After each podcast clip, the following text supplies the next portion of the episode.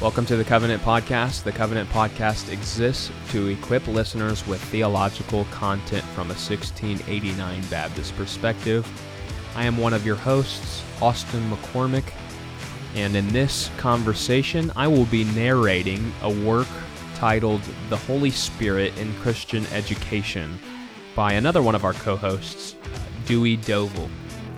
Our brother Dewey would have narrated this uh, work himself, except he was busy today with some uh, life busyness.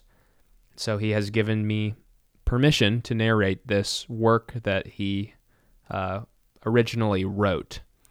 And once again, it's titled The Holy Spirit in Christian Education. Well, I hope that it is profitable to you as you listen to Dewey's work. From the earliest days of civilization to the 21st century, human beings have demonstrated an insatiable curiosity about the world in which they inhabit. Philosophers, scientists, and theologians often posit competing explanations regarding the ultimate nature of reality. Ordinary citizens in the public square regularly assert truth claims and spend countless hours debating the validity thereof. When considered holistically, the yearning for knowledge appears to be transcribed upon the DNA of mankind. Consequently, the curiosity embedded into human cognition has fueled formal education pursuits around the globe for millennia. Such pursuits have entailed no shortage of questions or spilled ink concerning preferred approaches to education. While it is impossible to speak to every conceivable methodology, a common denominator in contemporary educational contexts is materialistic anthropocentrism. Man is the centerpiece within these educational philosophies, anthropocentrism, resulting in a rejection of any immaterial or transcendent entities, materialism. Given materialism's pervasive influence on the realm of secular academia, one should not be surprised to see human beings at the crux of its educational philosophies. Yet, for the contexts that self identify as Christian, the philosophical underpinnings of education are fundamentally antithetical to non Christian counterparts. Whereas the a priori conviction of secular academic institutions is to divorce gods from the pedagogical endeavor, Christian academic institutions are unashamed to solidify educational philosophies around the triune God. Stated differently, secular educational philosophies are the product of the spirit that is now at work in the sons of disobedience. Christian educational philosophies are the product of the Holy Spirit, who is truth itself. For the remainder of this work, the author, Dewey Dovel, will propose a philosophy of Christian education featuring at least three core distinctives. First, Christian education must be shaped by divine revelation. Second, Christian education must be shaped by the Lordship of Jesus Christ. And third, Christian education must be shaped by holiness of living. Scripture appropriates the mediation of divine self disclosure the glorification of Jesus, and the sanctification of Christians to the Holy Spirit. Therefore, the bulk of the aforementioned principles, as further developed below, will be incorporated into any God glorifying and spirit shaped pedagogy. First, consider Christian education must be shaped by divine revelation. Christian education must be shaped by divine revelation. In conjunction with curiosity, one could rightly observe that presuppositional is another architectonic descriptor of the human race. There is never a moment in man's creaturely existence that his interpretation of reality is not directly shaped by an aggregate of known or unknown presuppositions. One of the most central presuppositions embraced by Christians is that the triune God has plainly revealed himself in nature and in Scripture. Cornelius Van Til helpfully and thoroughly expounds this in his work, the defense of the faith. Listen to this quote by Cornelius Van Til. God has never left himself without a witness to men. He witnessed to them through every fact of the universe from the beginning of time. No rational creature can escape this witness. It is the witness of the triune God whose face is before men everywhere and all the time. Even the lost in the hereafter cannot escape the revelation of God. God made man a rational, moral creature. He will always be that. As such, he is confronted with God. He is addressed by God. He exists in the relationship of covenant transaction. He is a covenant being. To not know God, man would have to destroy himself. He cannot do this. There is no non being into which man can slip in in order to escape God's face and voice. The mountains will not cover him. Hades will not hide him. Nothing can prevent his being confronted with him with whom we have to do. Whenever man sees himself, he sees himself confronted with God.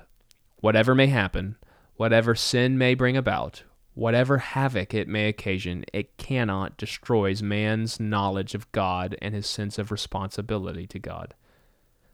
End quote from Cornelius Van Til. Insofar as Van Til's argument is cogent, a philosophy of education cannot be classified as Christian apart from seeing itself as exhaustively shaped by divine revelation.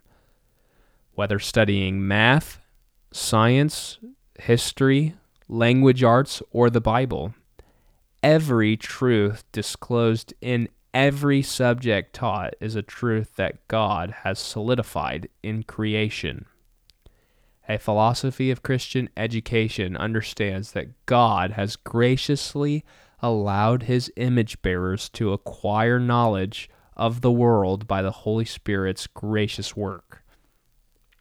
Accurate discernment of spiritual truth depends on the Holy Spirit's work of regenerating grace. And the ability to rightly apprehend natural truth depends on the Holy Spirit's work of common grace. Thus, Christian educators must recognize their absolute dependence upon the Holy Spirit to teach students the truths that God has unveiled in general and special revelation. Secondly, Christian education must be shaped by the Lordship of Jesus Christ.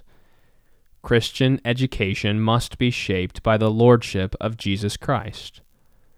Every genuinely Christian philosophy of education must be shaped by the Lordship of Jesus Christ, because Christ himself is the telos of divine revelation.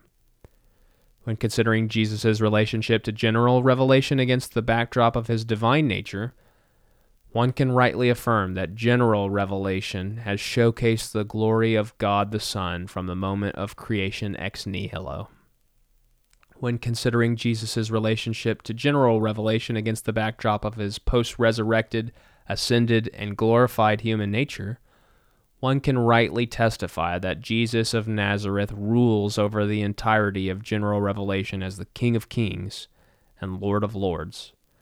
In the words of Abraham Kuyper, there is not a square inch in the whole of creation over which Christ, who is sovereign over all, does not cry, Mine. Additionally, Jesus enjoys a unique relationship to special revelation as the incarnate Word of God. When considering special revelation against the backdrop of Jesus' divine nature, one can rightly note that he co equally decreed every detail ever to be penned in sacred scripture along with the Father and the Holy Spirit. When considering special revelation against the backdrop of Jesus' first and second advents, one discovers that the Old and New Testaments ultimately point to him. Ergo, the inspired words penned by the human authors principally function as the Holy Spirit's witness to Christ's person, work, and instruction. In a world where confusion abounds about the character and will of Christ, Praise be to God that we possess an inerrant and unchanging portrait of Jesus in His Word. A Christian's reverence for special revelation is nurtured as a result of apprehending the Holy Spirit's direct involvement in Scripture's authorship, and the ensuring byproduct is surrendering to the one that special revelation chiefly reveals, the Lord Jesus Christ. As the people of God surrender to Christ's lordship over general and special revelation, they will inevitably begin to take every thought captive to the obedience of Christ. In so much as such a practice is concretized in Christian educational settings, God will be glorified as students learn to interpret reality as their Creator would have them to do. Third, and finally, Christian education must be shaped by holiness of living. Christian education must be shaped by holiness of living. Education will always feature the process of acquiring knowledge and the development of critical reasoning skills. This is true regardless of one's geographical, historical, religious, or social context. However, a Christian education is not merely the dispersing of new information from reader to student. Christian education is not solely embodied by learning about truths entrenched within the created order or connecting every iota in reality to the lordship of Jesus Christ. While a Christian education will certainly be distinguished by each of the antecedent elements, education is not repeatedly Christian unless growth in holiness is stressed to the same degree as growth in knowledge. This duality is passionately conveyed by A.W. Pink in his work, The Holy Spirit. So listen to this quote by A.W. Pink Knowledge puffeth up. That is, a notional, theoretical, intellectual knowledge that is merely received from men or books in a natural way but that spiritual knowledge which comes from God reveals to a man his empty conceits, his ignorance, and worthlessness, and abases him. The teaching of the Spirit reveals our sinfulness and vileness, our lack of conformity to Christ, our unholiness, and makes a man little in his own eyes. The light of God shows how far, far short we come to the standard Holy Writ reveals and stirs us unto holy endeavors to lay aside every hindering weight and run with patience the race set before us. Here, then, is a sure test. Does increasing light lead to a more tender conscience, more Christ like character and conduct? If not, it is in vain and spiritually worthless. End quote from A.W. Pink. Although diametrically opposed at the presuppositional level, secular and Christian contexts of learning will mirror one another by presenting students with manifold opportunities to grow in knowledge. Even so, it would be a great tragedy if the only differentiating factor between secular education and Christian education were differing ideological convictions. Even the demons can espouse orthodoxy, and it is oxymoronic to call an institution Christian if there is no discernible contrast of belief and lifestyle from secular institutions.